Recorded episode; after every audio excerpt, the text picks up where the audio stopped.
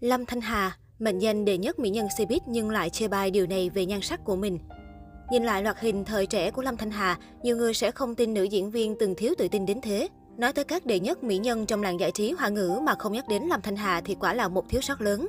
Bởi lẽ Lâm Thanh Hà từ xưa tới nay luôn được công nhận là một đại mỹ nhân hay biểu tượng nhan sắc khó ai sánh bằng trong làng giải trí hoa ngữ.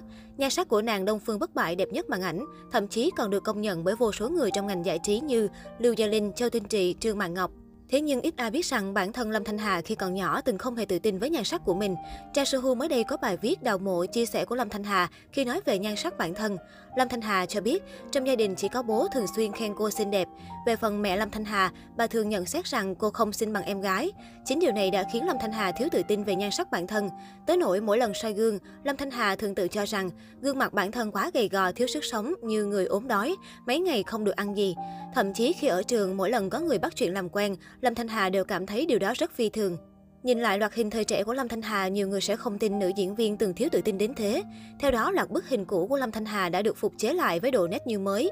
Trong ảnh đệ nhất mỹ nhân Hồng Kông khoe nhan sắc xinh đẹp khó cưỡng, đôi lông mày sậm và mắt to tròn tinh xảo chính là lợi thế trên gương mặt của Lâm Thanh Hà. Sống mũi cao thanh mảnh cùng nước da trắng ngần khiến cho nhan sắc của Lâm Thanh Hà càng thêm nổi bật. Sinh năm 1954, Lâm Thanh Hà được đánh giá là một trong những tượng đài nhan sắc của làng giải trí hoa ngữ. Nhờ sở hữu nhan sắc vạn người mê mà Lâm Thanh Hà từng được coi là người tình trong mộng của mọi đàn ông thời kỳ trước.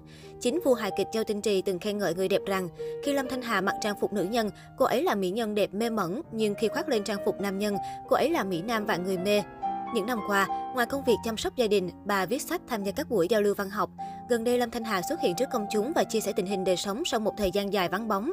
Lâm Thanh Hà thổ lộ, bản thân rất thích ăn vặt, vì thế cân nặng của cô có lúc tăng vọt lên đến 68 kg.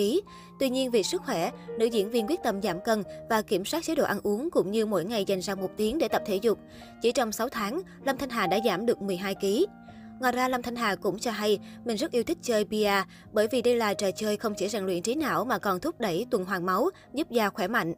Được mệnh danh là mỹ nhân từ lúc trẻ đến hiện tại, Lâm Thanh Hà vẫn được nhiều người ca tụng nhan sắc.